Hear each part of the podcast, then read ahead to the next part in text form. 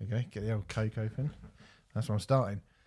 Hello, everyone. Welcome to episode 64 of Riot Act, the alternative music podcast with me, Stephen Hill, and no, not him, Renfrey Deadman. He's off gallivanting around Europe with one of those rock and roll bands that you heard about on the internet. So Renfrey's not here. I know last week we said we're going to have a rock star guest on the podcast. The thing about rock stars is that they're quite unreliable people. So instead, we've got a reliable man who's kind of a rock star in his own way and has been on the show many times before. It's Mr. Matt Stocks. Matthew.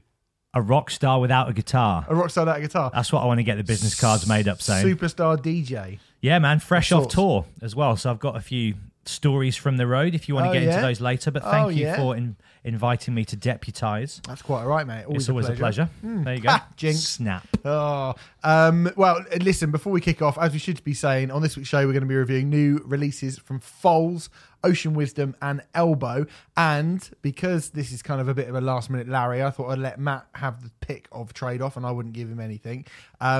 He's picked an album that I know very well, but fuck it, it's definitely worth talking about. Against Me's excellent New Wave we'll be chatting about later on. Yeah, the reason I picked that is because I remember being at Hellfest with you in 2014 and we bumped into Laura Jane Grace backstage and you were like, please play Thrash Unreal. Yeah. And she was kind of on the fence, like, oh, we'll see what we can do. And then sure enough, she busted it out and you were the happiest man in France. I was so happy. There were French men up to their elbows in brie and what other things? Baguettes and other tokenistic things. Yeah, and Olivier Giroud, and they weren't as happy as me. Before we move on, we should say we are part of Musicism. Thanks, guys. Musicism.net is a place to go for all of you budding singer-songwriters. If you want to learn how to play the guitar, learn how to be a better vocalist, or learn how to produce your own shit, get over there. They've got loads of courses that will sort you out. You could be the next Flood and Alan Moulder in one. You could be, yeah. And for only $9.99 a month. Or if you put in the code RIOT in capitals in the checkout, you get 25% off. I'm sure Alan Moulder and Flood can afford the full price, though. Yeah, they don't need it. If you're listening, boys. We will talk about them later. They're absolutely not. Yeah, we will, won't we? In relation to Foals. Yeah, okay. Well, I was going to save that. You know, that's the anticipation. Well, there it is. Fucked. On the table. Before we move on, Matt. Something's just come up that I've clicked on. The Black Crowes, a potential Black Crowes reunion. Chris Robinson and Rich Robinson could tour in 2020. I don't want to throw anyone under the bus, but I was with a dear friend who has inside knowledge on this last weekend, and he very much hinted at the fact that a reunion with those guys could be, you know, a very strong possibility in the not too distant future, and that would be one of the greatest things to happen to 21st century rock and roll, because there's a lot of classic rock bands around now. You know, you got Tyler Bryant and the Shakedown, Cadillac 3, there's a big movement, but they're the OGs, aren't they? Like, it's the 30th anniversary, saying here, 30th anniversary of their band's debut Shake Your Moneymaker album. For a start, what an album. I mean, I if they went out to play that in full, I'd be pretty disappointed, because I don't know how many people... I know people love that record, and Southern What's Harmony, the one that followed that? Yeah. Southern Harmony. Oh, mate. Southern Harmony. But I'll take a Morica. I'll take fucking Three Snakes and One Charm as well. Like, those first four are incredible. And even when you get up to, like I like Lions a lot. They did Crowology, like an acoustic strip-back thing of about 5, 6, 7 years ago now. And it's amazing. Like, they're such a great band. I can't quite put my finger on what makes the Black Crowes so much better than those bands who I have people who listen know I have quite a kind of short fuse for a lot of these modern classic rock bands. That sounds like an oxymoron, but you know what I mean. The of course. I'm talking about what is it that makes the Black Crowes so much better than those bands? It's the brothers' chemistry. That's at the heart of it. It's the tension. It's the push and the pull. It's obviously Chris Robinson's voice, which is sublime. It's Rich Robinson's songwriting ability, his licks, and I guess because they were the first to revisit that sound in an era of grunge where no one else was really touching on that stuff, you know, although it wasn't necessarily reinventing the wheel. Like the end of hair metal as well. Absolutely, which became like this horrible bubblegum shit by kind of 1990 when the Black Crowes came along. They just kind of injected it full of soul again, didn't they? Absolutely. That's the other key word there is soul. Their music has so much soul. And they're just... Although, as I said, that the wheel wasn't reinvented with what they did, they were certainly a highly original band that had a highly original take on that style of music and the records still stand up. So here's hoping that is going to become a thing of fact. Yes, 2020. It'll be the 30th and fucking hell. But I heard it's on. Ooh, from a very reliable source. So don't quote me on it, but you did hear it here first if it comes true. Yeah, I'm very, very excited at the idea of that. They've also announced the kind of the pre-nominations for the Rock and Roll Hall of Fame. Oh, here we go. I literally just saw Rich Jones, who plays in Michael Monroe's band, tweet about this, and he made a very funny observation. He said, everyone, fuck the fucking Hall of Fame. It's a load of fucking shit, blah, blah, blah. Everyone else, oh, wow, Motorhead have just been nominated. Isn't that great? And I think that's the thing, is if people like the way it goes, it's like with the Grammys. You know, if there's a metal band that wins, they're like, amazing, they've won a Grammy. If they don't, they're like, oh, you're always overlooking this. Yeah. They can never quite decide whether they like it or not. Well, I have to say, I don't know if you've seen the nominees. I've only heard Motorhead. Okay, right. Who else do we have? To me, this is a very strong group, right? Nine Inch Nails, Judas Priest, Dave Matthews Band. I've put them high because my girlfriend really likes them. They're such a phenomenon in America, aren't they? Like, she's like, you don't know Dave Matthews? We'll never get it over here. Sorry, Guy, that's a really bad impression of you. You don't know Dave Matthews? I'm like, fuck knows. Hootie and the Blowfish, all that stuff. You're like, who are these people? We spoke at length about Hootie and the Blowfish on this show before. That's a strong list. I also can't believe that most of those, aside from Dave Matthews, aren't already in it. Well, Nine Inch Nails, Priest, Dave Matthews, Kraftwerk. Nice. MC5, who we'll talk about in a minute. Hell yeah. Motorhead, who we've already said about. Soundgarden. Thin Lizzy. How are Thin Lizzy not in there? Mental. That's insanity.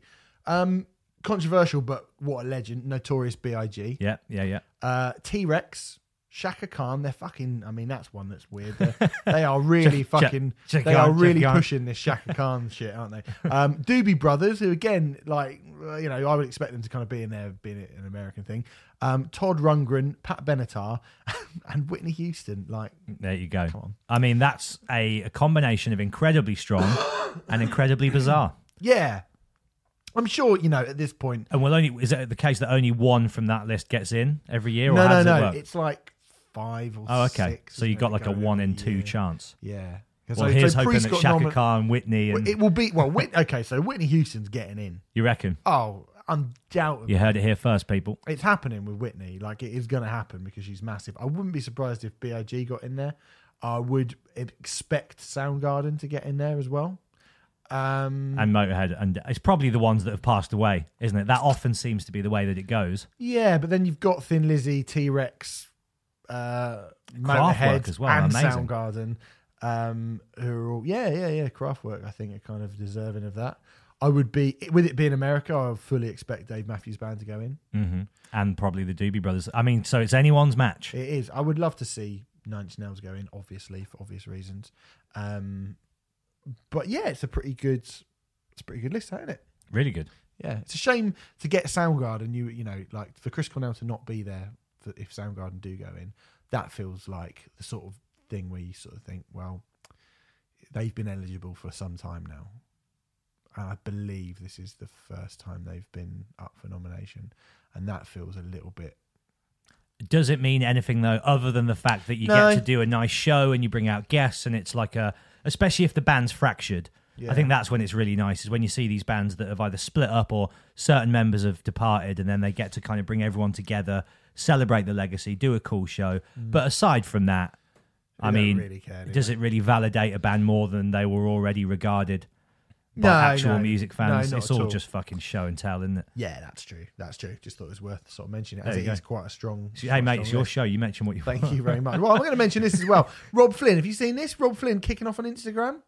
So again, just this moment, whilst you were preparing the show, I was surfing Instagram, and Rob Flynn posted a picture from a meet and greet at his show yesterday with a fan in a Dope t-shirt. And he was like, this is funny. And no, she couldn't name a single song. So he was kicking off about Dope, right? Yeah. So there's a new Machine Head song called Do or Die. I'm assuming you haven't heard that. All I know is that it's been accused of having perhaps simplistic, slightly morose lyrics.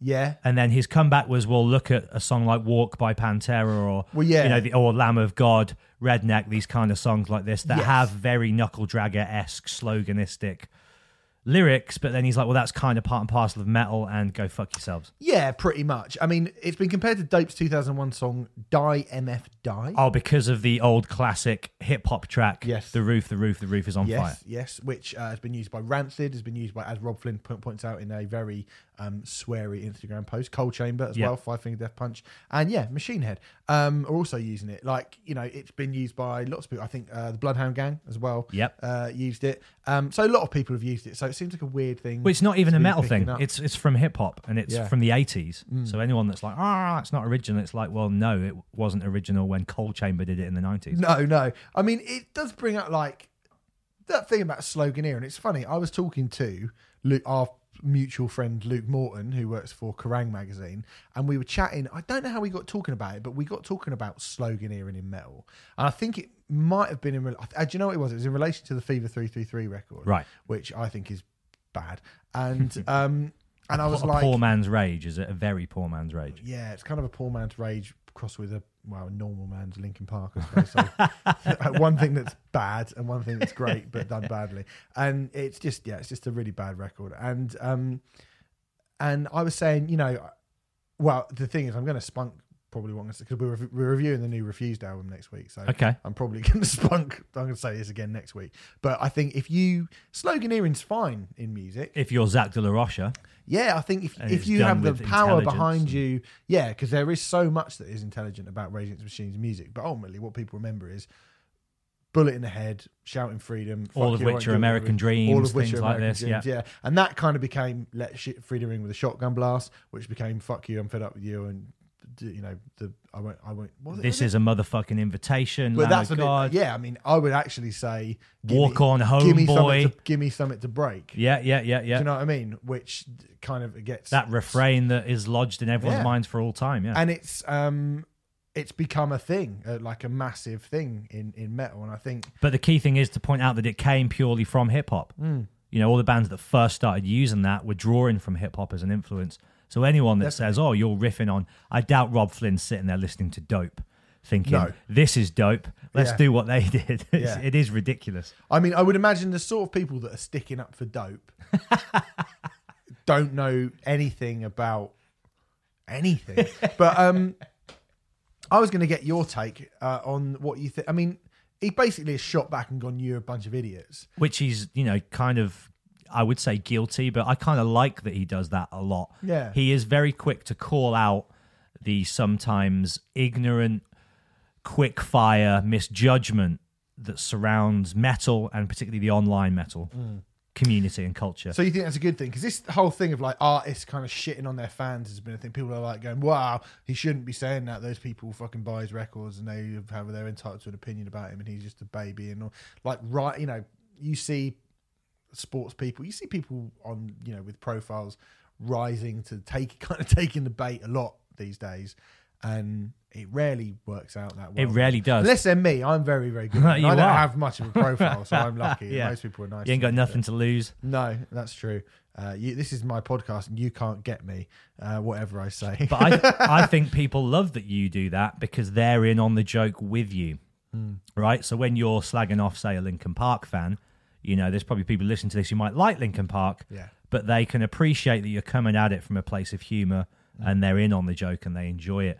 And I think that, not to kind of sweep over the whole community with too much of a broad stroke, but I do think that a lot of those types of metal fans, the people that are taking offence to what Rob's saying, are people who kind of take themselves and music a bit too seriously. Yeah. And they don't have that ability to remove themselves and go, well, this is a bit absurd. Dope are a bit of a cheap band. That's clearly not what he's doing. Yeah, I can appreciate that he's come back with a fairly aggressive retort, but he's not actually angry. Do you know what I mean? He's just like, come on, fuckers, this is how it is. Yeah. It's a bit like... But it is hard, isn't it? Because you say it always blows back in people's faces. Yeah. So it's would you prefer he was just quiet? Well, yeah. No. I mean, you want people to be outspoken, don't you? Yeah, of course. Yeah, and especially when it's something stupid as this. I mean, this is like... Those people who go, oh, Avenged Sevenfold shouldn't have. What about Overkill? Get your own logo. And it's like, it's a fucking logo. Do you know what I mean? It's a skull with bats wings for ears. Like, it's not the most original thing in the world. It's not the most interesting thing. It's not good when they've got it. It's not good when they've got it. It's kind of stupid and ridiculous, and that's what metal's should be about. But like, kind of claiming ownership of sort of the stupidest parts of metal, like a fucking chant, motherfucker, motherfucker, in a song is really lame. There's life's too short and there's too much other things that you could be talking about. There is, including, Matt, I've not been to any gigs recently. You have. I've attended and also participated in loads. The most recent, which was one of my favourite nights of this year, as it always is, I've been lucky enough now to see Alice Cooper live seven times in 10 years. And you know, I think for someone of his age, the fact that he tours that consistently is amazing. But also that his show each time he comes over is different. Like, the songs are obviously largely the same. He'll always touch on the basic same hit singles. There's a lot of 70s deep cuts from the first few records in this set. But the stage show is always different. The costumes, the theatricality is always tweaked slightly each time. And this time out, he had... Usually there's kind of hard rock, classic rock bands performing with him, right? This time he had the MC50... which is a 50-year tribute to the Motor City 5. So you've got Wayne Kramer. Yeah, I really want to hear about this. Who's just, I mean, one of the greatest guitarists of all time, and I don't think he gets enough credit for that. And when you see him live and hear him shred, you're like, oh my God, this dude is like one of the guitar gods. Yeah. And his band was Kim, is it Tahil? How's it pronounced? Kim Thayil. Kim Thayil from Soundgarden on the other guitar, and they were like doing all these kind of dual riffage moments together. There was Billy Gould from... Faith No More on bass. Who's the Fugazi drummer? He was on drums.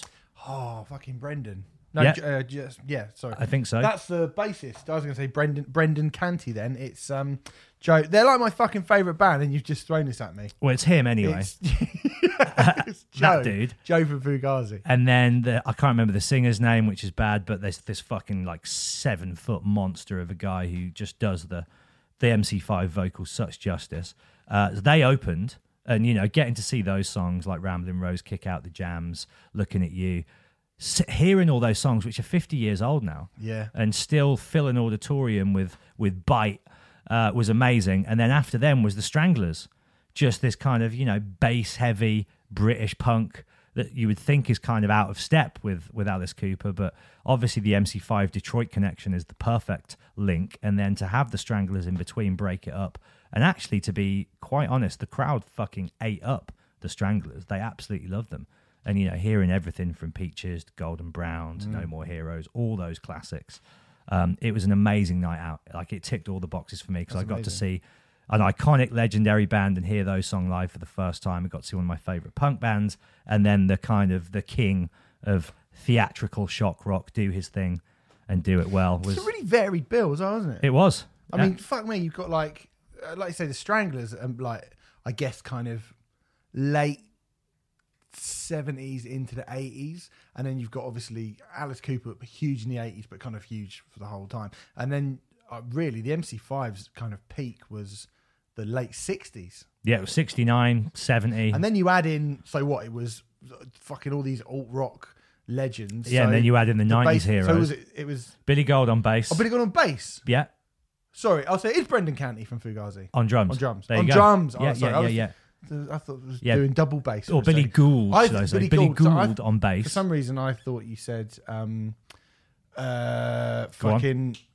I remember Mike Borden from Faith? For some reason, I was thinking No. Yeah, Billy Gould on bass. Oh, it's fucking hell, cool. All-star lineup. That is an all-star lineup. And they sounded tight, as you would imagine all those players playing together would. You've seen members of MC5, members of Fugazi, member of Faith No More, Soundgarden, Stranglers, and Alice Cooper all in one night. And they brought out Dennis Dunaway from the original Alice Cooper group for School's Out for the last song of the night as well. So it was wow.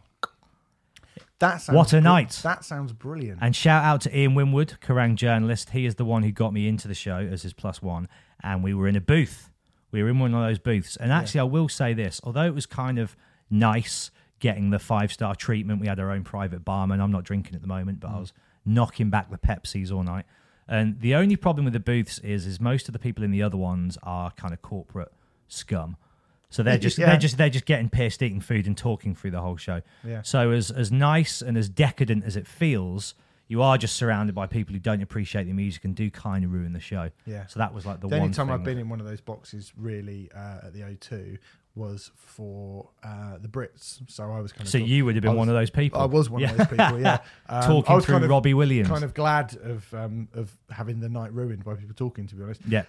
Oh, that sounds amazing. And I'm off to see the Struts tomorrow night, one of my favourite new rock and roll bands. Who else have I seen? Well, obviously I was on the Fireball tour for 2 weeks. Go on, then, a little spiel about that. So I don't know how many ska punk fans you have listening to the show. Probably quite a few, to be honest. Yeah. I guess the guilty pleasure for some people. And the bill was Save Ferris. Mm-hmm. It was their first UK tour in 18 years.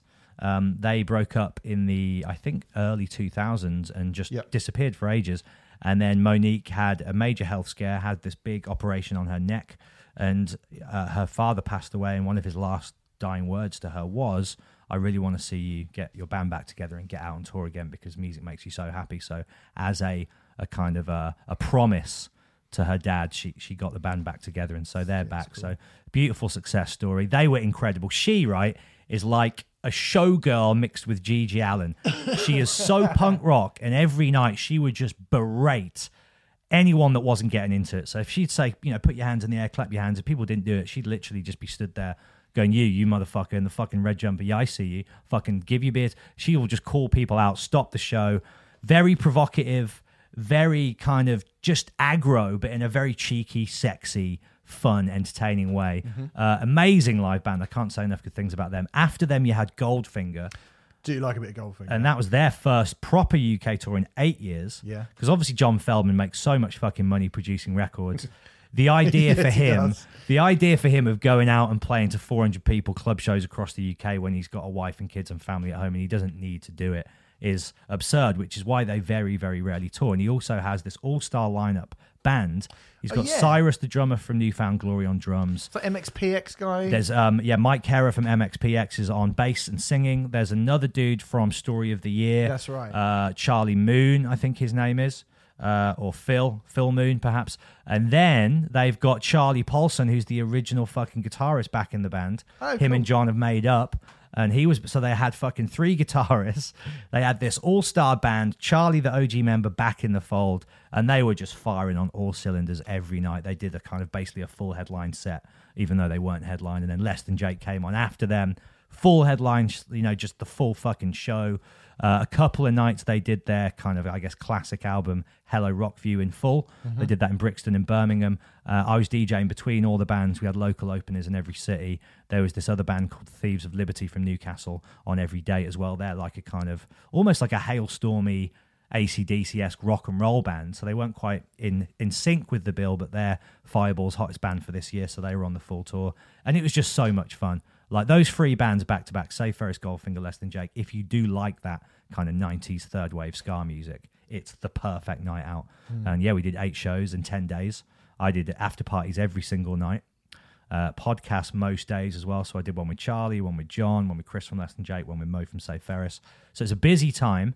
Loads of booze, obviously, because it's sponsored by Fireball, so that's just on tap. Yes, and I like a drink. I follow you on Instagram. I saw you saw the and I did it as the whole tour dressed as Hunter S. Thompson. You did, yeah. So I was dressed in my Fear and Loathing get up every night, and it was just as they always are. It was 2 of the most fun weeks of the year, so I loved it. Thank you if anybody came to the shows, mate. Before we move into the reviews, the one other thing I want to mention to you is, and this dropped today as we record, but you should, when you finish listening to this podcast, you should absolutely go and listen to Matt's interview with Jazz Coleman on Life in the Stocks, which I've been listening to. I've got about 20 minutes left before the whole thing ends, and I just love Jazz Coleman, but particularly one thing which I haven't actually got to yet, but it's been reported.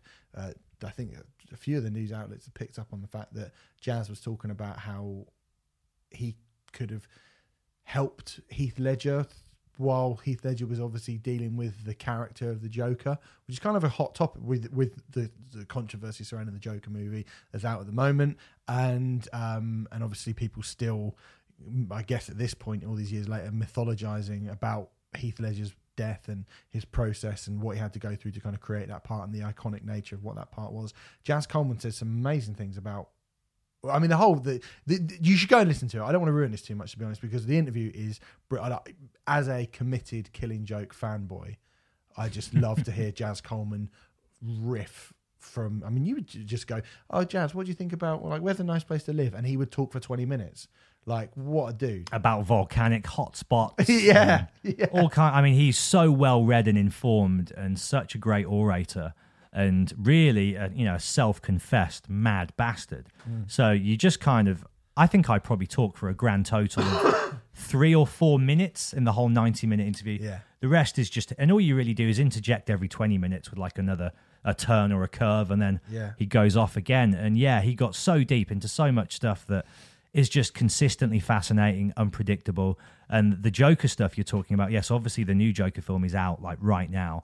And I guess people still do look back on Heath Ledger's performance as one of the great roles of the 21st century and about how that role was probably a large determining factor in him, going over the edge, let's say. And Jazz talks about how when you deal with these energies and these occult forces, the Harlequin madman, he calls it the 11th path on the tree of life, which is this kind of almost like a Shakespearean tricksy, do you know what I mean? A spirit that's there to purposefully drive you crazy. Yeah. And he blames that for what happened to Heath Ledger. And he says because he's dealt with those forces for 40 years, he's like, if I'd have known Heath Ledger, I could have saved him. Mm. But he also says a lot about how Heath Ledger based a lot of his mannerisms and his physicality on a Jazz Coleman performance in a Killing Joke music video. Which is in this news article that Metal Hammer have just shared, and basically the rumor is, and Jazz is quite behind the fact that this is fact, that Heath's space, be it his apartment or his trailer or whatever, was covered in stills and pictures from this music video of Jazz Coleman with all the makeup, and he would study his behavior and apply that to his interpretation of that character. So fascinating stuff, fascinating and spooky. I mean, go and listen to that. I mean, I normally give Life in Stocks a plug regardless. Thanks, mate. Whether you're in or not most of the time. Next week, but Perry Farrell as well. Yeah, looking forward to that. But certainly, oh man, Jazz Coleman is just such a... I've never interviewed him before. I'd love to. You'd love him. I know I would. Yeah. I do love him. Anyway, let's move on. Let's do some reviews, Matt. Let's do it. What's up first? So first of all, we're going to be talking about the new album from Foals. It's called Everything Will Be Saved, Not Lost, Volume 2, which is the 6th album from the Oxford-based indie rockers, or 5th, maybe, as this is very much considered the second part of an album, the first part being Everything Will Be Saved, Not Lost, Volume 1, which was released earlier this year and was Mercury nominated. Hence the name as well, with the volume 1 and 2. Same name, innit? Same name. Same thing. It's got to be the same. What do you reckon? Is it the 5th or the 6th? Renfrey would be having... On Wikipedia, it says it's their 6th album, but this is sort of the second part of one album, essentially. Well, it has to be 6th, because if it was 5th, the two would have come out together as a double disc, right? Yeah, I guess so. Yeah. And it always blows my mind when bands have the confidence... in some cases, the misdirection. Like, you look at a Green Day when they did Uno Dos Tres. Well, Load and Reload. You're like, well, that's different, because that is not on the same level of complete atrocious. Oh no, I mean, like, I love vacuous records. Like the Green Day triple album. You could have put all three of those albums together, and you probably still wouldn't have gotten one good one. No. So yeah, I would say 6. Because it's part 2 that came out later. That's Foals are a decent band. I like them. I don't know too much about them. When I worked on Kerrang!, we used to play them a bit, and I remember their album Total Life Forever coming out in 2010. Mm-hmm. There's a song on there called Spanish Sahara, which I used to play a lot as a single. And then I think the album which followed that, called Holy Fire, is it? Oh. Do you know what? I'm going to have to fess up to being totally ignorant to Foals at this point. Right. I mean, obviously I'm aware of them. They've headlined Reading. They're a big band. I saw them playing, and I reviewed them when they played the Mercury Music Prize show that I went to at the Hammersmith Apollo a couple of weeks ago. They opened the show. I thought they were very good. Was that live show your introduction, as it were, to the band? Yeah. Like pretty much, yeah. I mean, obviously I'd never watched them on telly before. I'm sure I will have heard some of their songs, because I don't think if you're that sort of band, you can get to the level that Foals have got to with and completely pass someone by. I'm sure if you played me one of their big hits, I would know what it is. But off the top of my head, I do not know what that is. I don't know anything about Foals. I mean, Foals are the band who, I think, as we mentioned on the podcast, when I came on Life in the Stocks, and some dude came up to me and said, oh, you should have covered the Foals album. And I was like, oh, and he had a Bronx t-shirt on, right? He had a Bronx t-shirt on at the Employed to Serve show, which was cool. So I did think, yes, you're right, we should cover Foals because, you know, they're a big deal. It's just that I happen to, you know, in and around the time that they've been around, I've been going further down alleyways of hardcore punk, extreme metal, you know, all those kind of things, and the sort of things that I've been having to listen to for metal hammer stuff. Yeah, so, you know, I don't always get a chance to listen to or discover a lot of the bigger new indie bands. And well, I can give you a bit of background and then you can bring it up to date with the album, because I've obviously only just stepped in last minute to do the show, so I haven't really heard the album in, you know, it's all its layered glory. But their first album was produced by Dave Sitek from TV on the Radio. Yep. So I would very much place them in that kind of disco-influenced post-punk. Mm-hmm. There's definitely an element of My Bloody Valentine to what they do with the guitar work. Yeah. And I would say in places, because it was Flood and Alan Moulder, who we were talking about earlier, that produced the album that followed Title Life Forever, which I think is called Holy Fire. And that has elements of Nine Inch Nails, Smashing Pumpkins, that kind of stuff in it. So although they're very much an indie band, I think they're definitely referencing a lot of music which people who might be onto the more alternative and heavy end of the spectrum will be into. Well, I mean, I was quite surprised by what this was initially. I mean, there is a song like the Runner and Black Bull, which are a track. There's kind of an intro track and track the sort of second, the first and third songs on the album really are quite Royal Blood. I think. You know, it's kind of modern production, bass heavy, a lackadaisical vocal hook. Like I say, the production sounds very modern, but beneath it all, I think, is a kind of just what I felt initially. I was like, this feels like a kind of cool mainstream, in the nicest possible way, mainstream alternative rock / indie band. And I feared, to be perfectly honest, that maybe, not that I completely, you know, I always use this band as sort of like a whipping stick, like, oh, well, you know, they're not the 1975, but, you know, I did kind of wonder, like, am I going to get something that's going to be a bit like the 1975? Because as much as I think I ended up going from pure hatred of the 1975 album to actually seeing the kind of artistic value in it for what it was.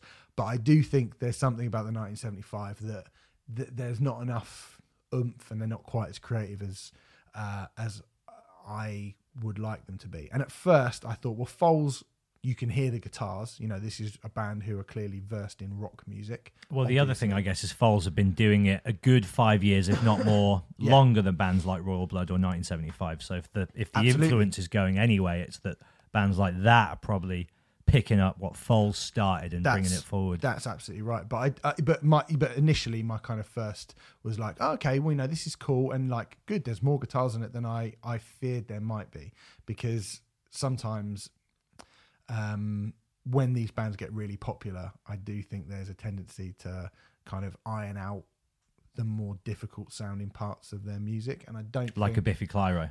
Yeah, but then I think Biffy is still difficult enough. Yeah, definitely. And I think they write good songs. I think that's ultimately the most important thing, isn't it? Chili Peppers, then. There you go. yeah, Chili Peppers. I mean, I was thinking more like, and that's not even. I was thinking more like Kings of Leon. Right. Do you know what I mean? Yeah. But just round off those edges a bit, just smooth them down. Yeah, but there's a kind of an 80s. Sort of shimmering wash of guitars. Do you know who they remind me of? A band that we were talking about earlier on the podcast that I did for my Patreon page with you, Talk Talk. You can absolutely hear the influence of them. Well, I mean, I have actually put like Talk Talk Bingo. If you've got the Riot Act bingo card, you got Talk Talk on that bingo card every week. A band come along and I go, it's a bit like Talk Talk. It's Talk Talk. So, you know, but initially, like, I think the first third, maybe just over third of this record, scuzzy rock and roll, you know, touches of Queens of Stone Age, maybe more modern Queens of Stone Age, with, I think you said earlier, Radiohead, these more kind of ethereal verses. And I was like, this is you know, like, it's not anything I haven't heard before, but it's interesting enough, and it's kind of, it feels well made enough for it to keep my attention. It's highly listenable as well. They're not a band that I would ever like put on and then go, oh, I'm going to skip this track. Yeah. You can very much just lose yourself because they have movements and emotion and there's depth to what they do. Yeah. I mean, I did think to begin with, when I got kind of halfway through this record, I thought this feels like the kind of record that I'll be faintly positive about. Do you know what I mean? That it's kind of like, it's pretty good for what it is, this sort of thing. It's quite good. But I think, and I don't know if you agree with me because you sat there and listened to it with me, so you know, the second half of this record is really good. I can't say I was given enough time to live with it. That's fair. Because we were just waiting on a pizza. Yeah, we were. That was more on my mind, if I'm honest. But like I said, there's nothing that I've ever heard by this band that I dislike. Mm. And they're not also a band that I'm just kind of like, washes over me, kind of, I can take them or leave them. Whatever I hear from them, I always go, yeah, I like that. Yeah. And I've driven around in a car in Iceland listening to Foals as well. And I can tell you they are the perfect soundtrack to a landscape like that, because my mate Ian is big into them, and we went to Iceland a couple of... More than Sigur Rós? You'd have thought Sigur Rós. Well, Sigur Rós was too obvious for us, you see. Right, so we were going with stuff like Introducing. Mm. We went with Maxin Quay or Key by Tricky. Yeah, we were just going with albums, very ethereal, soundscapey records you could get lost in that weren't Icelandic. Yeah, it's a cool mix, that, isn't it? Because Scandinavian, I should say. I think it's a cool mix of... you know, I think when that idea, when you go for that idea, because I think there's, when you think of like really the two kind of big things in, I guess, when the members of Foals were growing up, you mentioned Smashing Pumpkins and grunge and probably kind of alternative rock and more underground alternative rock than Smashing Pumpkins and Soundgarden. Maybe they were... My Bloody Valentine would have definitely... And Jesus and Mary Chain would have definitely been an influence. Say, those sort of things, like kind of Creation Records stuff. Yeah. With, I guess, Bristolian trip hop. And electronic, like spiritualized as well. Massive Attack, spiritualized. Which is all great stuff. Kid A as well. You know, I think being a band who play guitars, who can kind of evoke those sort of sounds, can find a meeting ground between those two sounds. That still, to me, feels like quite an exciting thing to be able to do. I think the first half of this record, they just feel like quite good, you know, pretty good rock songs. Like I say, Royal Blood. Royal Blood are never a band who I have ever got super excited about. You know, I think they write some pretty catchy rock songs. And I sort of felt like that about the first half of the album. 10,000 Feet manages to go, I think, full Queens of Stone Age during the chorus, but having this really trippy, dreamy verse, which is excellent. The second to last song, Into the Surf, has got this really brilliant piano hook and then this wild guitar part. And I think I sort of said to you, I was like, this is like Nick Cave fronting Interpol at one point. Do you know what I mean? It's like it's got kind of the Bad Seeds as sort of imagined by Interpol, like very, very bass heavy post-punk, but kind of modern post-punk, beautifully produced, and just with, I think, a kind of a slightly higher level of intellect than you got from, and a little bit more imagination than you got from a lot of those bands in the kind of mid-noughties. Like I always talk about the kind of mid, you know, your Editors, the indie landfill era, and the Bravery and those kind of bands who just seem to be interested in playing pop songs. And Foals feel to me, it's particularly on the second part of this record, like they're not just a band who are content with creating pop songs. They want to create a kind of a deeper soundscape than that, and I think that's cool. And it all kind of culminates in the last track, which is Neptune, which is 10 minutes long, and for me is comfortably the best song on the record. It's great. I mean, the bass line is pure Disintegration era, The Cure. It's got that, you know, that drum, that, you know, that really kind of weird, stark drum sound and drum pattern that Joy Division have. Mm-hmm. The kind of the sort of the starkness of that mixed with the kind of warmth of that really thick bass line that The Cure would have, that kind of fuzzy bass line. And his kind of wail. He's got, I think, what's the dude's name? Dimitri, I think his name is. Yanis, sorry. I don't know why I said Dimitri. Yanis. Dimitri. Yanis is the lead singer of Foals. I'm sorry, I'm saying I'm new to his band. And he's got like a really cool wail towards the end of that. Like his vocal pattern is great. And it takes about 5 minutes to build up to something. And then it all sort of stops. And they take it right back down and they spend another 5 minutes building something back up. And then the album ends. And it's really fucking great. Like, really, really great. I really loved it. I don't know if you recall much of that song apart from me going to you, this is good, isn't it? Isn't this good? Not really, but everything you're saying there just leads me straight to Atmosphere by Joy Division. Is this like their Atmosphere moment? Yeah, I mean, I think it's not a bad shout. I think it's, it's not as dark as that, though, is it? Do you know what I mean? I don't think this record, it doesn't feel particularly like... Well, they've always been a very bright and breezy. Yeah, it doesn't feel like... I think it's cool that you can, again, I think you can evoke bands like Joy Division sonically, which is quite, it's a really heavy, a really sparse, a really unforgiving sound.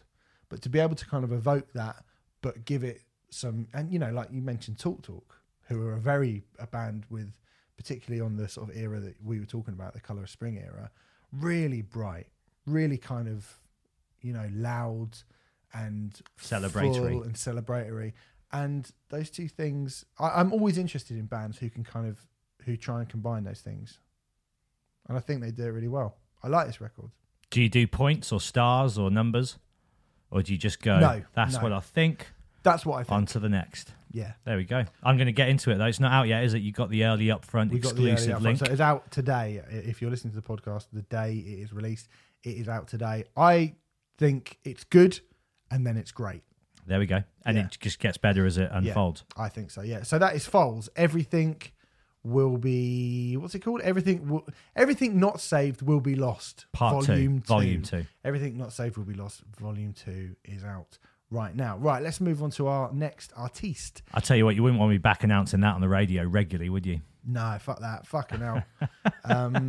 It's a bit... It's shorter better, album titles, lads. It's definitely better than The Darker Side of Heaven and The Smellier Part of Hell, Part 3 by Five Finger Death Punch or whatever they fucking call that piece of shit. Anyway, next album. Well, it's sort of an album. It's actually a mixtape. It's called Big Talk Volume 1 by Ocean Wisdom. So this is a mixtape from the Brighton-based rapper. We spoke about Ocean Wisdom's debut album, Wizville, last year, Renfrey and I. We did it on a kind of catch-up show.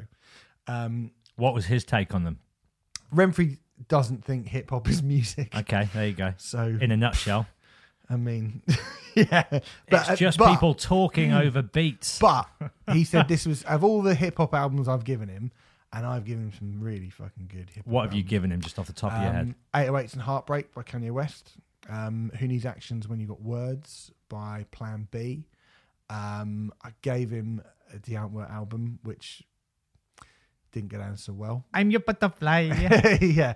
And, but that's, I think that might be it. And this, or Wizville, the last Ocean Wisdom album. Ocean Wisdom was named last year the fastest rapper of all time. Well, you just played me a track in there, and I turned to you and I was like, he sounds like the UK Busta Rhymes.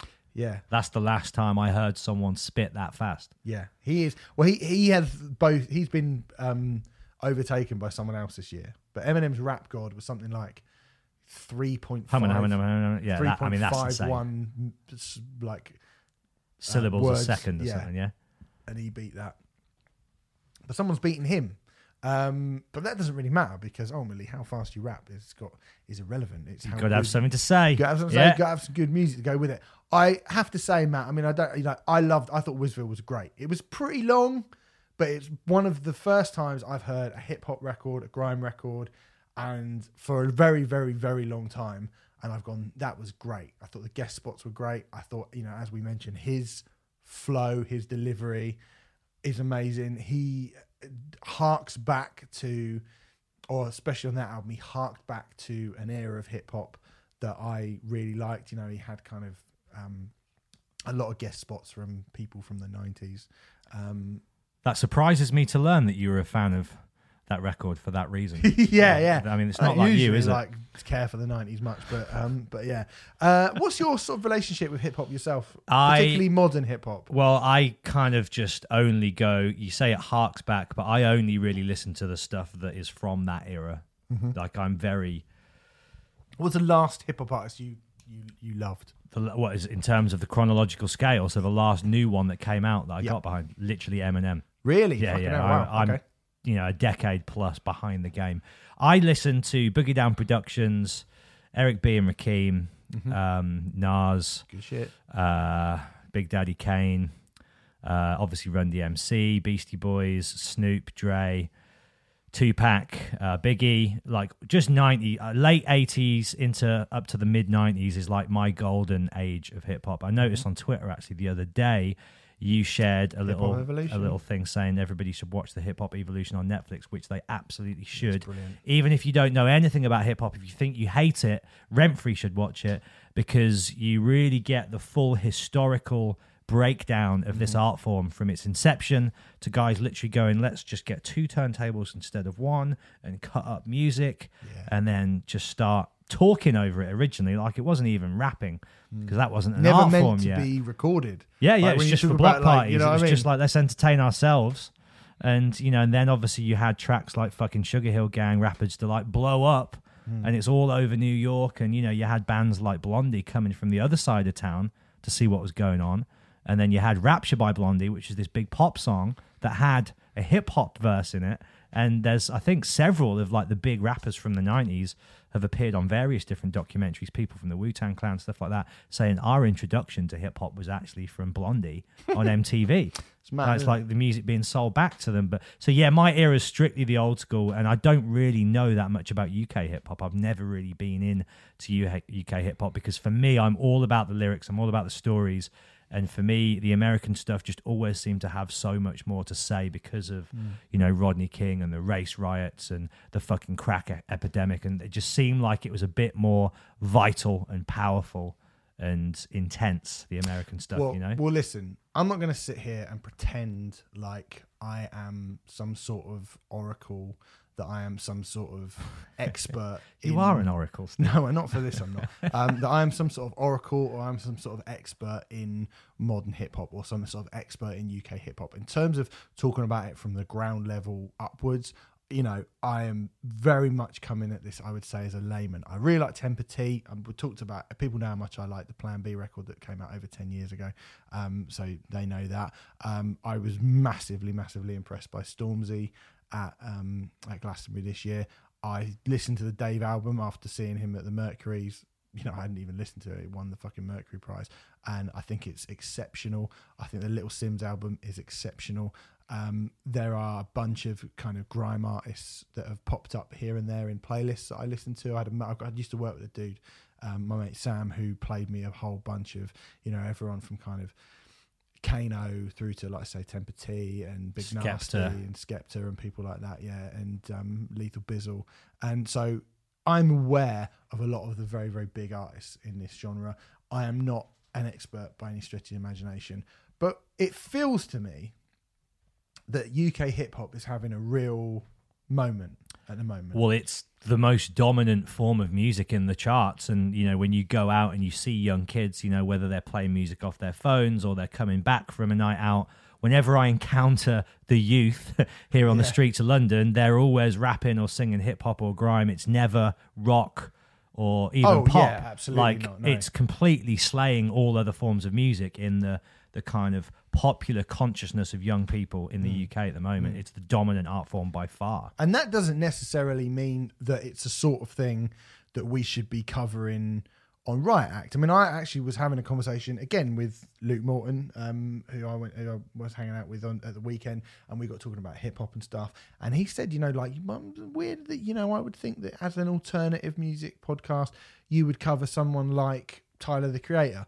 And I think it's probably a fairly good shout because I think Tyler, the Creator is very alternative, you know, even within the sphere of rap music. I don't know what exactly it's you know, and MF Doom and who those other Run the Jewels. Like, there's all kinds of guys which you see play on bills with rock bands now. Yeah, and I crossing think, over. I think like we have sort of I've definitely have over the last sort of 8-9 months, probably since I heard Wizville actually, I've felt like I've wanted to get more hip hop into the show because I think, it is a dominant genre. Yeah. And when I look at the things that happen, every time someone says to me, you should listen to this hip hop artist, it's getting to the point where, I thought, it's going to be gone soon because Post Malone sucks. Like, do you know what I mean? Yeah, yeah. And actually... It's just a fad,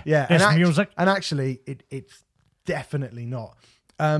It's the new rock and roll. It very much is. It poses a threat in the same way that rock used to. Like, rock's not dangerous anymore. It's still good, and there's still plenty of great rock out there, but it's not dangerous. It's not really exciting. Certainly not for kids. Do you know what I mean? Like, this is the new punk. It is what Elvis Presley and Marilyn Manson, it's what all those artists were once upon a time. Like, hip-hop and grime and that kind of music is now very much like the cutting-edge alternative. Which brings us to Ocean Wisdom. I was about halfway back to which brings us to Elbow. Who were up next. I mean, fucking hell. If ever that point could be hammered home any harder, the next album we're going to be reviewing is the Elbow record. But for now, Ocean Wisdom. Matt, like I said, I really, really liked his last record. This is not really strictly, I don't believe, a follow-up album to Wizville. It has been marketed as a mixtape. I'm not really quite sure. I guess it's like the EP, right? When a band doesn't want to put out a feature length, they'll put out an EP. It's a 90-minute EP with 28 songs in it. There you go. I mean? Yeah, yeah. That's how they do it, mate. That's how they do it. 27 songs, I should say. Like, it's pretty fucking long. Like, for the start, what I will say, I mean, Wizville is better, but there are some absolute fucking rages on here. Some absolute fucking rages. I think this does lean a little bit further towards the type of modern production that I've heard, which I didn't get me as excited. I like what excited me so much about Wizville is that I felt like the music, a lot of the music felt really kind of real, felt really, the instrument, there was kind of, felt like there was sort of proper instrumentation, and he was taken from kind of classic hip hop and just spitting these unfathomably fast, like ridiculous, like beautifully poetic rhymes over the top of it. It was really aggressive, and it's the aggression and the speed is still there in that. It's slightly more, not all the way through, but I think it's slightly more like, I feel like I've sort of heard these beats and more generic grime kind of. I don't really know. I mean, I don't want to call it generic because I feel like I'm not in a position to be able to call it generic. But what I will say is that I feel less excited by some of those musical tableaus than I did from the first album. However, you like my tableaus, bro? However, when this album is good, fuck me, it is good. Well, my favourite song, and again, I only briefly dipped in just before we started recording, but the you say Fatboy Slim? Yeah, it's called Fatboy, featuring Fatboy Slim. And it's just got that old school 90s big beat. Yeah, exactly. Fun bounce. Mm. Yeah, I mean... And he sounds like he's having fun rapping on the top of it. And that's the one where he starts rapping real fast, isn't it? Well, mate, that's most of it, to be honest. That's every track. But that's got a great, like, Mama Don't Call Me Fat Boy, like, and it's got Fatboy Slim on it. And like you say, it has got that kind of drums and decks, kind of the same sort of, like you'd expect from an Uncle or a DJ Shadow or a Fatboy Slim or one of those kind of 90s artists who dealt in all that type of sound. And it's so wicked to hear that kind of updated and brought forward to a new generation, because it would be really easy, I guess, for Ocean Wisdom to just sort of stick to what's really, really popular now, for some parts of it, like 4am sounds has got that kind of you know, that the kind of lacks, you know, how I feel like pop, like a lot of the reason why I can't get too excited by pop and some of the hip hop artists, particularly from America, is it all feels a bit lax. It all feels a bit like, you know, your foot sort of dragging behind, like you, a Billie Eilish like, type sound that everybody loves. Mumbled outside of that, and he never does that. But the music, it does feel it moves at a much slower pace, and everything's a bit kind of slower. And I think he's able to. I just think he can shift into gears that other MCs and some of those other rappers that I just don't really care for can't. Well, that's the mark of a great artist, you know. I think you can be good by just kind of going at that one pace, but the true greats, you know, and Eminem is the greatest of all time in that respect, is he can switch it up and chop and change the pace, the delivery, the tone, the style, and that's when you're adept, right? That's when you can really like kick it with the best of them, is when you can show off, this is my full Technicolor skill set. Mm. And it's all on one album. Yeah. I mean, there's a song called Blessed, which has got Dizzy Rascal on it. And Dizzy Rascal comes in. And it's good to hear him on the track again. It's good to hear Dizzy Rascal sounding like Dizzy Rascal as well. Yeah. Do you know what I mean? Because I think the last time Dizzy Rascal was a really big star, he was doing that shout, let it all out. Come on, England, with James Corden. And and he was doing the shit with Calvin Harris as well. Yeah, and it's like, nah, mate. You want where's that boy on the corner? Yeah. Where's he gone? And he sounds like that. Yeah, on this, and what's cool, you go, yeah, that's fucking Dizzy Rascal. That's a Dizzy Rascal that I remember being great. And then Ocean Wisdom comes in and just fucking tears him a new one, like, and that's when you go, well, this guy's the key link there as well. Is Dizzy Rascal used to play on Reading, you know, back when Reading wasn't the Reading that it is now. This is the kind of era where 50 Cent was getting bottled. And it was just around that time that Dizzy Rascal would be playing it, but everybody would be losing their minds to him. Mm. And, you know, not to break it down in these kind of crass terms, but he was one of the first black artists to be fully embraced by a white audience. Yeah. And the rock crowd went crazy for Dizzy Rascal, you know, in the same way they were embracing the streets around that same time. But Dizzy was that much more urban, and because of where he came from and the sounds that he was riffing on, and I think Reading Festival opened him with welcomed him with open arms. I think that plays that was the start of that festival moving in that way, I think. Yeah, I mean, the first ever Reading I went to, Ice-T played on the main stage, and he got a few bottles, and he just went, nah. Like, I don't give a fuck. Like, I'm staying here. But he was very much in the rock world. Yeah, right? He was, yeah. Yeah, he was, yeah. By 1996, he was definitely, yeah. But I think it's kind of a misnomer to say that, you know, I've seen The Far Side and Run DMC and Jurassic 5. Ice Cube. I've seen a lot of hip-hop artists at Reading before that incident with 50 Cent. I think it was the fact that it was 50 Cent why that happened. Yeah. And it just felt like that was a moment in time where rock music had kind of got back to being on top.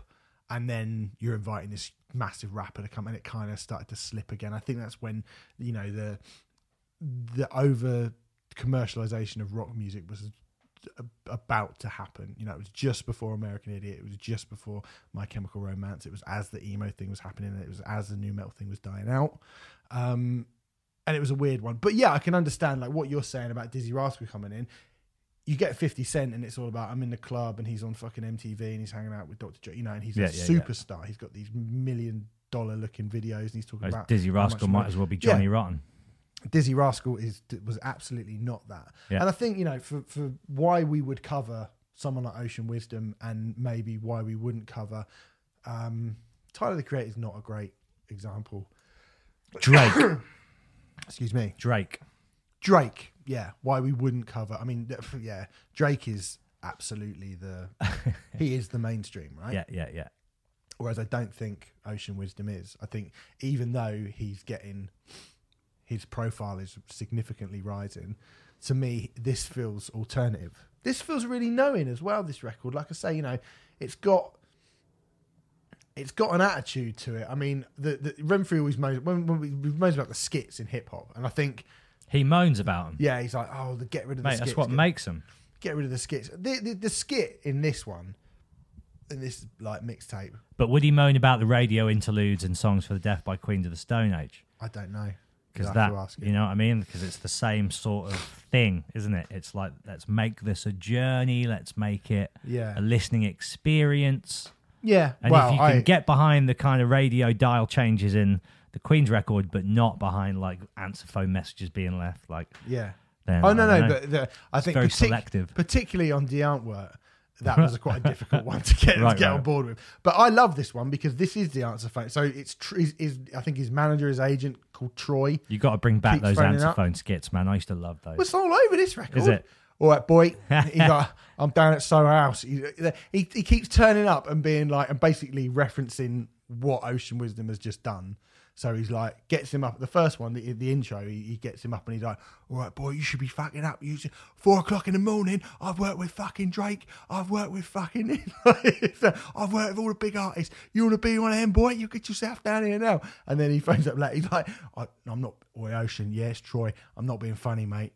I'm not being funny. I just heard that shit you did. No, that ain't going to fly, mate. All them fucking syllables on one thing. What would Ed Sheeran say? What would he say? He'd say, get the fuck out of here. I've set you up with Fatboy Slim. Get on it. And then the Fatboy Slim song comes in. Amazing. And they're funny. Like, it's him going like, he's like, oh, fucking, I'm going to have a nap. Oh, God, I'm getting noshed, off at Soho House by some broad, I think he says at one point. So it's still not, particularly politically correct.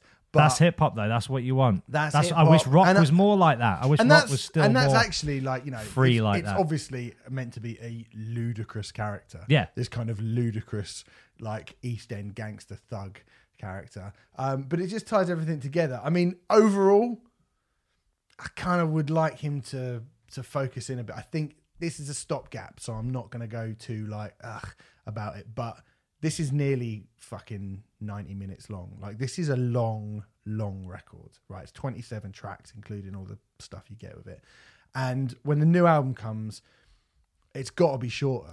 Well, that's why they call it a mixtape, isn't it? Because they're just shitting out stuff which they're doing for fun. I think that's the differentiation. But the record was over an hour as well. But did the record feel like an hour? The record felt like a long record. I mean, because it can be as long as you want it to be. If someone said this the other day about the new Martin Scorsese film, someone was like, "Oh my god, it's 3.5 hours." Yeah, but like, that's 3.5 hours of Martin Scorsese fucking movie making. That's like an hour in anyone else's time. Mm. I think it was too long. The last one, just about. I mean, it was the one thing that made me go, "Yeah, you could definitely chop that up, chop it down, be really harsh." I think you could make a 13 track Ocean Wisdom album with a couple of interludes to bring up to like 15 tracks. It doesn't need to be 27 tracks, but that to me is, I think a lot of rappers and pop stars have to think, do I want to make a great record or do I want more streaming? Because he's going to get paid every time each one. Well, we're in a different age, aren't we? That Spotify is the other thing. Yeah, yeah. I mean, how do you feel about that? Like people deliberately making albums with 20, 30 fucking tracks on. Like Drake did that. Was it a double album that he did? And it was like fucking 50 tracks or something ridiculous. And they were all like 90 seconds long.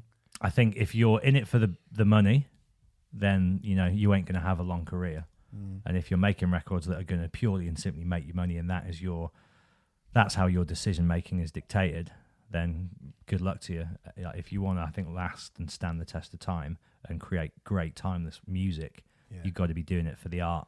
Yeah. So fuck your streaming revenues. Yeah, mate, absolutely. I mean, for what it's worth, I don't think he's doing that. I don't think this is cynical per se. I mean, maybe some people are going like, put as much on there and you'll get. Mm. But, overall, I think he's a very, very talented boy. And Top Boy. You've been watching that? You seen that? No, I've not seen that. It's good. If you want an insight into that world, that life, and the soundtrack is all very much music like that. It's a great Netflix show. There's two like original seasons that they did where it's a bit more low budget and raw. Drake and then Drake jumped on board as an executive producer, and now it's got a bit more of like a glossy big budget feel. But yeah, it's a good show. It's very much just like because I've lived around Clapton and Hackney and stuff for the last few years. It's all set around there, and it's very much an insight into like young, council estate life in those areas, and all the music is all this kind of stuff. Right, okay. Well, I'll check that out. Top Boy, mate. Yeah. Check it out. It's good, though. I do like this. When this is good, this is really fucking good, and I'm very, I'm looking forward to a second album, and hopefully a bit of a more streamlined, focused approach and, chopping, being really kind of harsh on himself, because he's this is the first time in a long time where I've heard a rapper that I'm like, you've definitely got something that is exciting to me. Anyway, there you go. Big Talk Volume 1 by Ocean Wisdom. That is out right now. Right, our last record we're going to talk about before we move on comes from Elbow. This came out last week. The album's called Giants of All Sizes. It's the 8th studio album by the Manchester Alt Indie Lads, following on from 2016's Little Fictions, which I didn't listen to. I just listened to metal back then. Matt, how do you feel about Elbow? Elbow. I'm the I was about to say the least, the last. I am the worst person to give any form of informed opinion on Elbow, because literally all I know is that one song. I don't even know the name of it. It's called. Yeah. I know nothing. I know that he's on Six Music, and I find him listenable on there. Mm-hmm. But it just—they've never been a band that appealed to me. Right. Never, ever, ever. I don't know why. They're not the most exciting band. That could be it. I mean, I know you like a visceral thrill.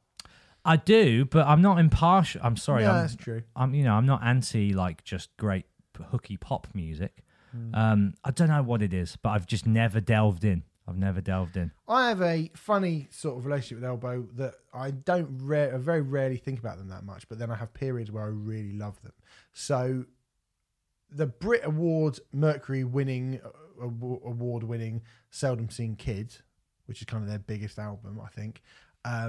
Is great, which got that song in it, and even more so, I think. Build a Rocket Boys, which came out in 2011, the follow-up to that, is really, really brilliant. Who listens to Elbow? That's what I want to know. What's an Elbow fan? What's their defining characteristics? Do you know what I mean? There's some bands out there that it's like what Rob Flynn was saying. Who the hell listens to Dope? That's what I feel. Well, Elbow play like the O2 and stuff. So yeah, I know there's a lot of fans, but it's like, what's an Elbow fan? Like, what's their story? I think they probably like Coldplay as well. The Doves. Doves is a good shout, like Turin Breaks, that kind of thing. I think it's... there's elements of stuff that we talk about on this show a lot, like post-rock, again, like we can talk in there, that much more melodic. But I think it's... a very much a post... A lot of these bands, to me, they exist in a post-Radiohead OK Computer world. They exist in a place where they've heard Radiohead. And U2, perhaps, right? And maybe U2. And have sort of gone like, can we smush this together somehow? Can we make a band like Radiohead and all of the kind of beautiful, quiet... you know, string led and all that kind of stuff. Can we kind of turn that into 4 minute long pop hooked gold? Right. And I think that's like a Coldplay approach. That's kind of what Coldplay did initially start out trying to be, I guess, wouldn't it? Or maybe they got more in common with Travis or Oasis at their most saccharine and sort of schmaltzy. But it was a thing, wasn't it? And, you know, Athlete are another one. Yeah. Just none of these bands have ever held any appeal to me. I don't know. They haven't really would. To me, to be honest, like a lot of them, but there is something about Elbow when they're good.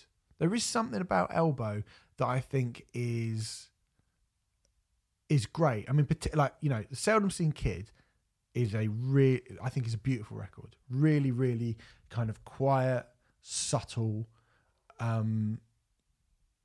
unassuming, but expertly crafted record. I think there's great song. You know, I think Seldom Seen Kid has got some massive. You know, Ground. You probably know Grounds for Divorce is probably their most hooky. Isn't that big, no, that's I've been hooking on a cocktail for Grounds for Divorce. Oh yeah. That's almost got more of like a disco strut to it, hasn't it? Yeah. But that's a great, you know, good song. But that album's pretty good. I do, honestly, I really think Build a Rocket Boys is fucking great. And there's not a lot of those high points on that. It's quite a quiet record. And I think I like Elbow when they're not trying to make music that could potentially get bought by a car advert. Yeah. Do you know what I mean? There's a lot of money in that. Yeah, forget like, streams, you know, John mate. Lewis ad car ads. Yeah, and I think occasionally they do fall into it. Although it just seems like such middle of the road, middle class Guardian reader. Sorry to go in. Yeah, a little bit two feet first, but yeah, I can't even talk. That's how bored I am by Elbow. Right. Okay. Well, the first song. Dexter and Sinister's got this kind of deep, lush bass. I think they've got a good bass tone sometimes. And a proper, actual Guitar Hero guitar solo. And then when the female vocals came in, I was like, it's 6 minutes long. It's pretty much the longest song on the record. I was like, this is fucking great. Like, I normally expect a bit of a slow start from them from the start of their records. And it just, it sort of chucked a load of stuff at me. And I was like, oh, great. What a, you know, this is a great start to an album. An album which, you know, this is the longest song. It's only 9 tracks. It's just kind of short of the 50-minute mark, this record. And it set me up nicely for what I thought was, I was like, oh, great. This is, you know, an elbow that I like that are coming in now. But then the next 2 tracks, Seven Veils and Empires, are just not up to that. They're just what you are saying. They're both incredibly bland. They just don't really feel like they bring anything of any value, of any note to the record whatsoever, I don't think. They kind of pass by in a sea of unremarkable vocal lines, quite bland guitar parts that never really go anywhere, and just a kind of lack of anything, really. They're just very, very bland songs. And then there's a song called The Delayed 3:15, which comes after that. And about a late train. Yeah. And it's got this little kind of almost chugged acoustic guitar part, and Guy Garvey comes in on his own, and you go, oh, that's a little bit different. And it comes together very... Pieces will kind of come in, come out, and it feels like you're sitting, it feels like you're on a train. It kind of rollicks like you're on a train, mm-hmm. and then a bass line will come in like a sort of building going past you, and then it will go out again. And I was like, this is very... It's building to something. Yeah, and it's very excellently kind of composed, and it's obviously thought about, and it creates a world. And I think, you know, he talks of spray-painted swastikas and filthy fly-tipped brambles, and you can... see this journey that's been played out in front of you. And I think when they get that kind of poetic stuff right, when he gets that right, I think Elbow are worth the praise that they get. Does that song build to like a payoff? Not an obvious one, no. Not an obvious, it's, you know, it never kind of gets, it's not like a train, this train's out of control and it gets faster and it builds up to something. No, not really. It's just, it's just a journey that you just enjoy. Observational stuff, kind of taking you into the heart of Britain today. And it's really subtle. And I think actually, you know, it never attempts to be quote unquote advert music that I was talking about before. And I think the fact that, you know, it doesn't appear to have this grand. Sometimes Elbow can have these like delusions of grandeur, and that song doesn't have that. And it's actually just a very kind of nice, quiet, poetic song. And I think that's when they're at their strongest. And then you get the next song's called White Noise, White Heat. And it sort of tries to be a bit weird and it doesn't really work. And then Doldrums comes in and it's got this kind of psychedelic Beatles feel to it, which is really good. And it's just such a patchy record. I just feel like this record's so patchy. Are there any bands out there for you that just, you just can't bring yourself to get lost in them, despite the fact that you've heard people praise them and you know that they're obviously successful for a reason, and yet there's just something about them or everything about them that just really rubs you up the wrong way and you just can't get into it? Have you got any bands like that for you? Because I think this band are the absolute definition of that band for me. Right. It's really weird. I can't put my finger on it. But I'm just like, everything about them turns me off. I'm sure I have. And I might even like them, but I just can't bring myself to sit down and listen to a whole album, you know, when I'm like, there's so many other albums that I'd sooner listen to out there. Yeah. It's like I'm forcing myself to do it and I don't want to, because music shouldn't be like that. I think... cough it all up, boy. Go on. I'm still really sluggy in my throat. I'm trying to think of one off the top of my head. People, and I don't mean like one that gets you wound up or angry, just one that's just like, just no. Yeah. I'm trying to think. I can't think of one off the top of my head, to be perfectly honest. Well, this is that band for me, I think. Yeah. I'm only just learning this now as we sit here talking. Well, I have to be honest. This is not a record I think I'll come back to. You know, they're not a band who have many records that I really like. But they've got a few. I don't think this is one of them. There we go. To be honest. If you're a massive, massive, massive Elbow fan. What does Renfrey make of them? You have to get him on to get his thoughts. I think he thinks they're, you know, bastardizing post-rock, I believe. Okay. sometimes, but you know, I think they're okay. I mean, the thing is, no offense if anyone out there is a big fan, and I've look, you know what? I don't know enough to truly dislike. Yeah, but you heard this record and it didn't really give you anything. I've never heard anything by them that sucked me in ever. Apart from I don't think this is the this is not the record. No, to be perfect. Maybe I'll give that Build a Rocket Boys album a go. Yeah, you should. And I think that's a report really, back to you. Really good record. And Seldom Seed Kid is a really good record as well. Like they've got good albums and they're a good band, but I don't think this is something that I would give to somebody, and it's probably not one that I'll go back to. I think maybe the first track and Doldrums I would probably listen to, and Delayed 315 maybe I would listen to if I was like, oh, I'm going to play an Elbow playlist or whatever. Those songs would go on there. And sort of 8 albums into a career, when you release a new album, all you really need are 2-3 songs on each album to make people go, oh, I'd like to hear that live, and you've done your job really, haven't you? Mm. They're to promote tours. That's what they're for, isn't it, these days? But it feels like, you know, the week after, like last week, we had the new Nick Cave and the Bad Seeds album. I need to listen to that on the way home. Is it amazing? Oh, it's amazing. And that's on my playlist for the train journey home tonight. Fucking brilliant, that record. And it just, you know, it's hard to get excited about this the week after listening to that. But anyway, that's Elbow, Giants of All Sizes. Right, before we go, usually we do a trade-off between me and Renfrey, but Renfrey's not here, and I couldn't give Matt anything in time. I've already made you listen to enough stuff you haven't heard before. So you said you wanted to discuss the 4th album by Against Me, New Wave from 2007, their first album on Sire Records. Sellouts! A major label. I can just tell you about it. I bought this record, right? And when I was doing stand-up, there used to be like a kind of a little community of punk rock stand-up comedians who didn't want to be on Live at the Apollo, and they didn't want to be famous, they didn't want to do gigs in comedy clubs, they just wanted to put on coffee houses and little bars and bookshops and stuff, and we're just going to play. And I did a few gigs for those people. And the guy who put it on, who's a really, really nice guy, like a really, really great guy, but I remember him being like apoplectic, off his, like steam coming out of his ears, talking about this record. The angriest man in the world. Like more like, and that's come from me. I was going, mate, you need to calm down. Me telling someone to calm down. At the idea that Against Me had signed to Sire Records and they now sounded like this. Matt, what made you pick New Wave by Against Me to chat about? I guess earlier on we were talking about an album that is a fork in the road. It wasn't on this podcast, but just to fill people in, we were talking about Talk Bingo, and how every now and again a band has a record which signifies a turning point in their career.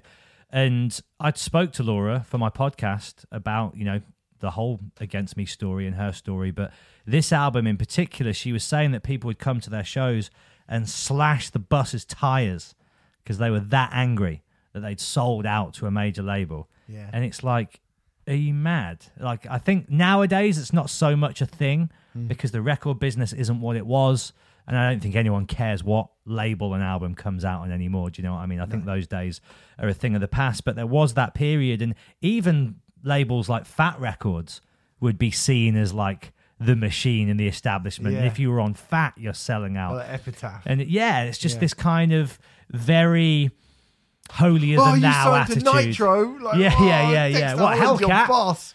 And it's for me, it's the album where they kind of just morphed into like a world-class, internationally brilliant punk rock band. I think Born on the FM airwaves is one of the most incredible songs ever. It's got Tegan in, hasn't it? From Tegan Quinn, from Tegan Sara. And, you know, just the song New Wave alone. Sorry, Thrash Unreal. I always get the two confused. Album New Wave, song Thrash Unreal.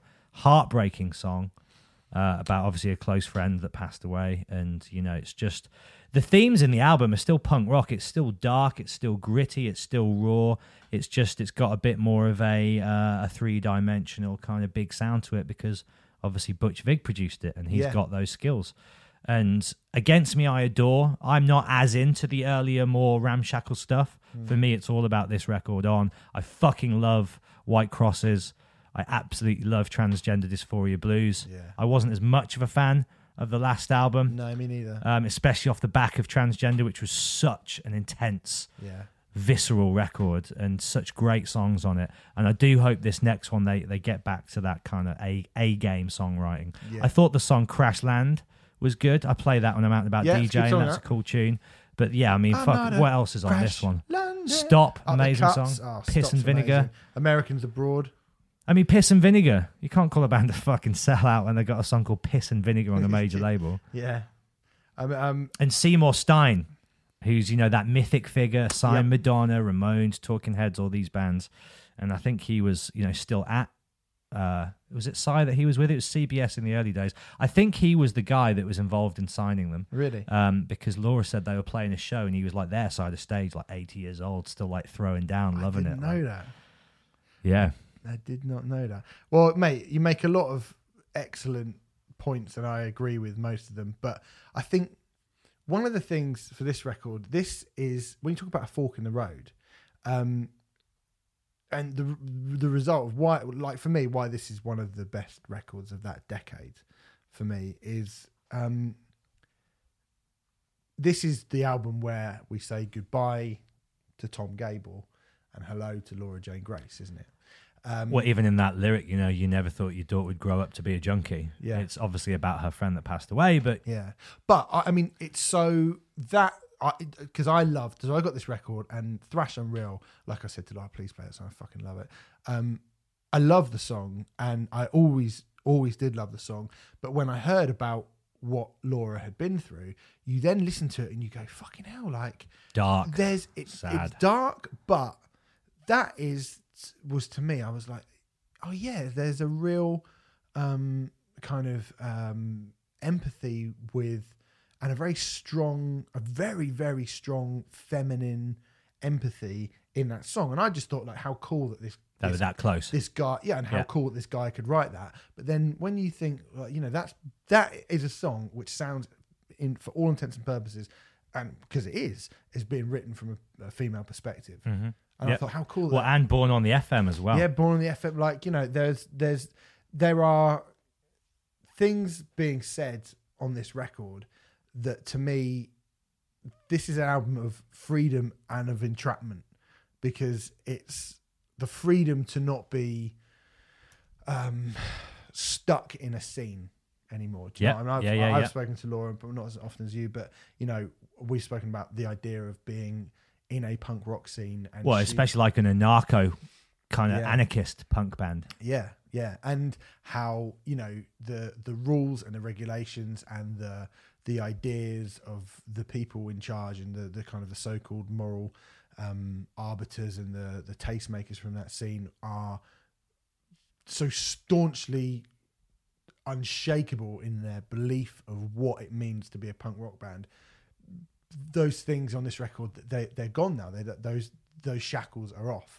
But, you know, this is someone who's trapped in a body that they don't recognise as well, you know. And I think this is probably, for me, because of a lot of the subtleties and a lot of the other sounds that they brought in on this record, were the first times that I sort of noticed. And obviously, you know, it's not like I was sitting there and I was thinking... oh, there's really, you know, like this... Well, hindsight's a wonderful thing, exactly, right? Hindsight's a wonderful thing, but certainly I was like, this really is a very different vibe. And I think when you listen to it now, the hindsight is so clear, and it does really feel like someone coming from a completely different perspective and mindset to what you thought they were.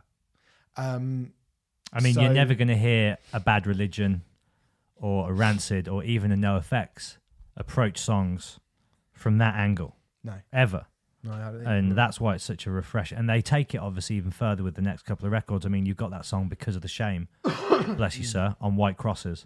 And again, it's got that piano intro. And I Was a Teenage Anarchist. Again, it's like taking that whole scene and going, you know what, fuck off. Like, I'm on a major label, but I'm fucking more free and more punk than you'll ever be. Moving that on even further onto, like, Transgender Dysphoria Blues, when, you know, Fuck My Life 666 and Black Me Out. Black Me Out, dude. Fuck. Kind of songs are just like everything, like that run of, like, I'm with you, to be honest. Like, those three records. Bang, bang, bang. Reinventing Axl Rose is fucking great. Like, it's a great, raucous, fucking punk rock, like, stampede of a record.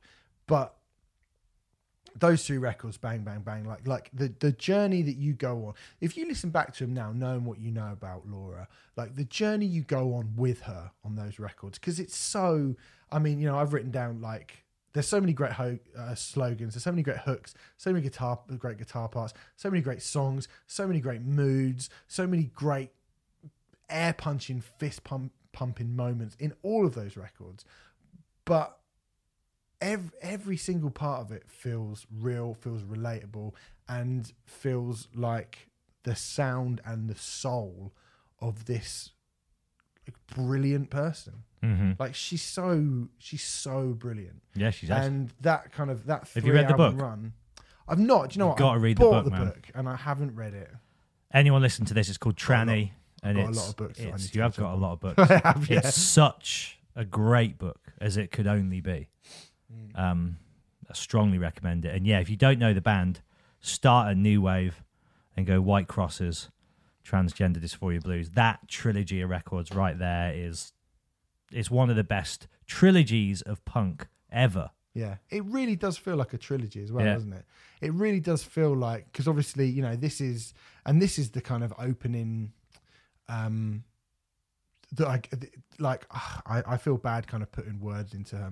You know, you don't really know the situation, but listening to it now, it's like, this feels like some sort of awakening. It feels like a stirring. Oh, of course it would have been exactly that. Yeah. Particularly after, you know, you listen back to their older material and where they were and everything. And you know, it's a metamorphosis on tape. Like, that's exactly what it is. And then when you get to White Crosses, it feels a little bit more, you know, it feels much more confrontational, and a little bit more confident. And then we get to Transgender Dysphoria Blues. It's all just, bets are off, it's fucking all out there, and it's such an amazing, wild ride. And those they're the best. That's the best artists, people that do that. Yeah, live it. That fucking when you go, my God, there's a slice of your entire existence for all of us to just consume and understand, and to be able to kind of pour over forever. Like Laura Jane Grace's life and that period of her life is documented forever now on those three records. And with the what's the follow-up to Transgender called? Hold on, look it up real quick, but I know that the intention with that one, because she'd gone so Shapeshift with me, and I think she'd done as much of the intense, weighty, soul-bearing stuff as she could handle at that point, so she just wanted to make a more guitar-driven, fun, light-hearted record. And, you know, it was good, I think, for her to get that side out, but I don't think it really made any statements that are going to last the test of time in the same way that three previous records have. But I can't wait to see what comes next. I thought the solo album was okay. There's a few tracks on there that I liked. There's a few really good tracks on it. They definitely went in some very different directions with the music as well, which, you know, was really refreshing to hear. But I'm most excited now to see what they're going to do next, where they're going to go next. Yeah. I do believe the album's almost finished well, so it'll definitely be out next year. Nice. Well, there you go. Against Me's New Wave is a brilliant record. Sorry I didn't have anything to give you, Matt, but I did give you an Elbow album to listen to last minute, didn't I? And that feels like enough for you, really. And I only heard about one half of one song, and that was enough. And yeah, I'm sorry if I wasn't as informed as I could have been, but it was obviously a very last minute substitution. It was. But I'm happy to be here, always happy to help. That's and right. Thank you for having me on your wonderful show. We will be getting said guest that we were originally going to get on in a different capacity at some point, but basically when you're in a band, they don't want to go, I've heard that band and they're shit. Yeah. That's what they don't want, because they might want to support them someday. Yeah, although this band would not ain't ever supporting Elbow. No, that's definitely not. But we're all good. We'll get in one another time. Anyway, come back next week. Renfrey will be back, so that'll be nice. And where did you say he was? In Amsterdam. Oh, all over Europe with Frontiera, with the band Frontiera. Oh, what's he doing? Tour managing them? Don't know. You don't even know? Just hanging out. He's just hanging. He's just being like a plus one. Yeah. Love it. Why not? Well, why not? Yeah, why not? Life's too short. Anyway, next week we're going to be reviewing new albums from Alcest, from Jimmy Eat World, and the long-awaited chat about the new Refused album. I can't wait. I can't speak, referee. I can't speak. Give me that for Refused. Oh, mate. Okay. Yeah. Interesting. I've said it on here before. Oh, you have? I don't even have to pretend that. It was a thumbs down. It was a big thumbs down. But wow. Anyway, I'll tell you why it's a big thumbs down next week. You'll have heard it by then. You'll be able to disagree with me on Twitter if you want. Anyway, musicism.net, go there, go put Riot in the checkout, and you get 25% off all of your courses. I'll see you next week. Matt will be back one day, I'm sure. Yeah, we got to think of a kind of another themed episode, maybe like the film one. Like the film one? Make it count. Yeah, we can do that. Yeah. Okay. I'll think of something. All right, mate. We'll get our heads down. Maybe something to do with board games. Who knows? Anyway. I'm the chairman of the board, mate. See you later.